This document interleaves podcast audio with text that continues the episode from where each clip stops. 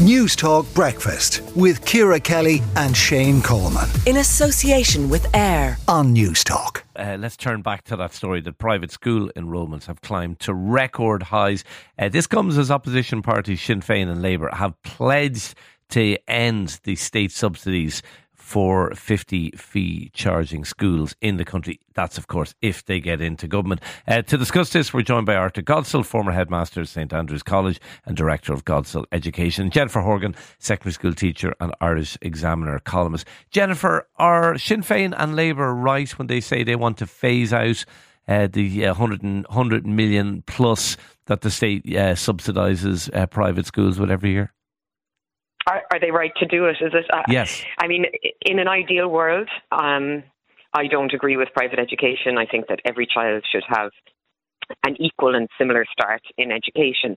However, I think the call is entirely unrealistic because um, it will cost the state too much money ultimately to take all of those students on. Um, and I think you'd have to have a huge swell of support from the Irish public against private schools, which you don't have. Parents will ultimately lead when it comes to what our education system looks like. Um, so it, it just it sounds to me a little bit just like political spin. You know, I can't see how this is actually going to to come to pass. So even though I agree with the move, I don't have any confidence that it could ever happen. Mm. Yeah, I, I, suppose I could put it to you that if you agree with it and you agree with equality in education, well, maybe the higher price is worth paying. Oh, absolutely. But uh, I know from being in the education system that the state scrimps and saves in education.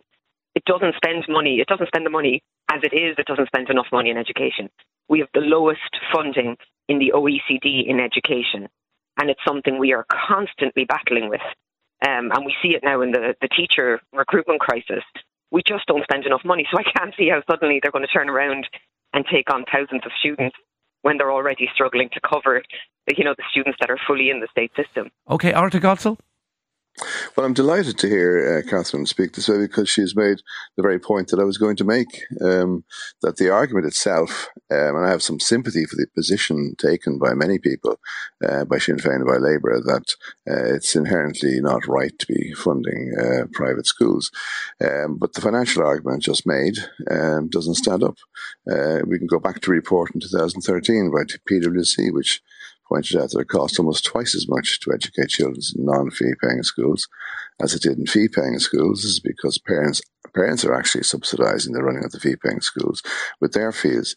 Um, in fact, that's probably pretty much all that the government now give are the salaries. They do the teachers will have to be uh, paid no matter where what school they're in. The students will have to be educated, um, and uh, this this idea that suddenly huge sums of money will be available to the non fee paying sector is erroneous. But um, the argument, I mean, I mean, it's hard it's hard to justify the argument uh, as pointed out by Catherine, but financially, uh, this does not uh, stack up. So, quite happy to talk about the concept of the of the philosophical argument on it. But yeah, what what say you to that philosophical argument uh, put by Jennifer that that you yeah, know well, I mean, I, all yeah. schools should be uh, equal, and and maybe the idea of a, a, a good social mix in all schools is is desirable for society and for everyone. Yeah, I, I, I, don't disagree entirely. I don't agree with, with the concept at all. Um, in actual fact, um, you know, uh, if we're looking at the the investment, uh, as Catherine pointed out, uh, in in some countries and across the world, there are little or no fee paying schools because the investment is so significant by the state uh, that that parents feel quite happy sending their children to uh, non fee paying schools. So there is there is this feeling that you know you get a better education if you send your children to fee paying schools.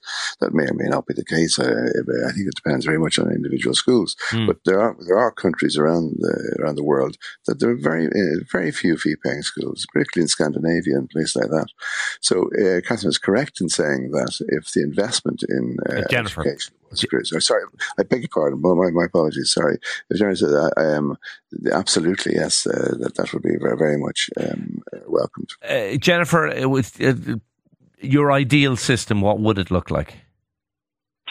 Well, my ideal system would be I often think like the state can't do anything about where, you know, what happens in a child's home. Um, social inequality exists, and that's always going to be the case. But we can do something about the school a child goes to every day. And for me, every child deserves an equal start. And I'm really, I am very passionate about that. And I'd love it to be the case. Unfortunately, it isn't. I see in Cork, in my own city, you have private schools. They have incredible sports facilities. They have boundless space. Um, the school I'm in doesn't have a school building. You know, we, we don't have a yard. We don't have a yard. We don't have a hall. I'd love to teach drama. I can't because I don't have the space. So, like, there's such inequality in our system. But the only thing that would change it is if parents actually really push for it politically and put the government under pressure to spend more money. This kind of thing, saying, "Oh, let's get rid of private schools," you know, as Arthur said as well, it, it's just it's it's it's irritating to me because the system isn't funded and run properly as it is. So it, it just doesn't match up with the reality I experience. So instead, can we really talk about funding the system we have appropriately so that every child, um, all the children in the state system currently are looked after? And as Arthur said, there is a sense that if you send your child to a private school, they're going to get a better education. They are going to get a better education in terms of facilities and in terms of opportunities. And um, I would say the one thing where my kind of alarm bells go off slightly when I hear things like, you know, private schools don't have. I know of one private school, for instance, that doesn't do pass English. Now, that to me is, is very, very alarming because I do worry about the number of students that go on to university from private schools because it seems to me that they're all very much being led in one direction. Mm. And I hmm. think that's an issue because obviously every child is different. Okay, so, um, all right. But, uh, uh, Arthur, a very brief final word from you. Um, I, I, I understand this argument has been going on for many many years, and I do understand the concept behind it. I think the solution, as Jennifer points out, really is an increase in investment uh, into schools, and you would not have this issue about fee-paying schools or versus okay. non-fee-paying schools. All right, uh, interesting, interesting uh, observations there. Uh, Arthur Godsil, uh, former head of St Andrews College Dublin, director of Godsil Education, Jennifer Horgan, secondary school uh, teacher, and of course Irish Examiner columnist. Thanks to both of you for joining us. Let us know what you think. 087 1400 106. You can join in the conversation for free on WhatsApp. Newstalk Breakfast with Ciara Kelly and Shane Coleman. In association with AIR on Newstalk.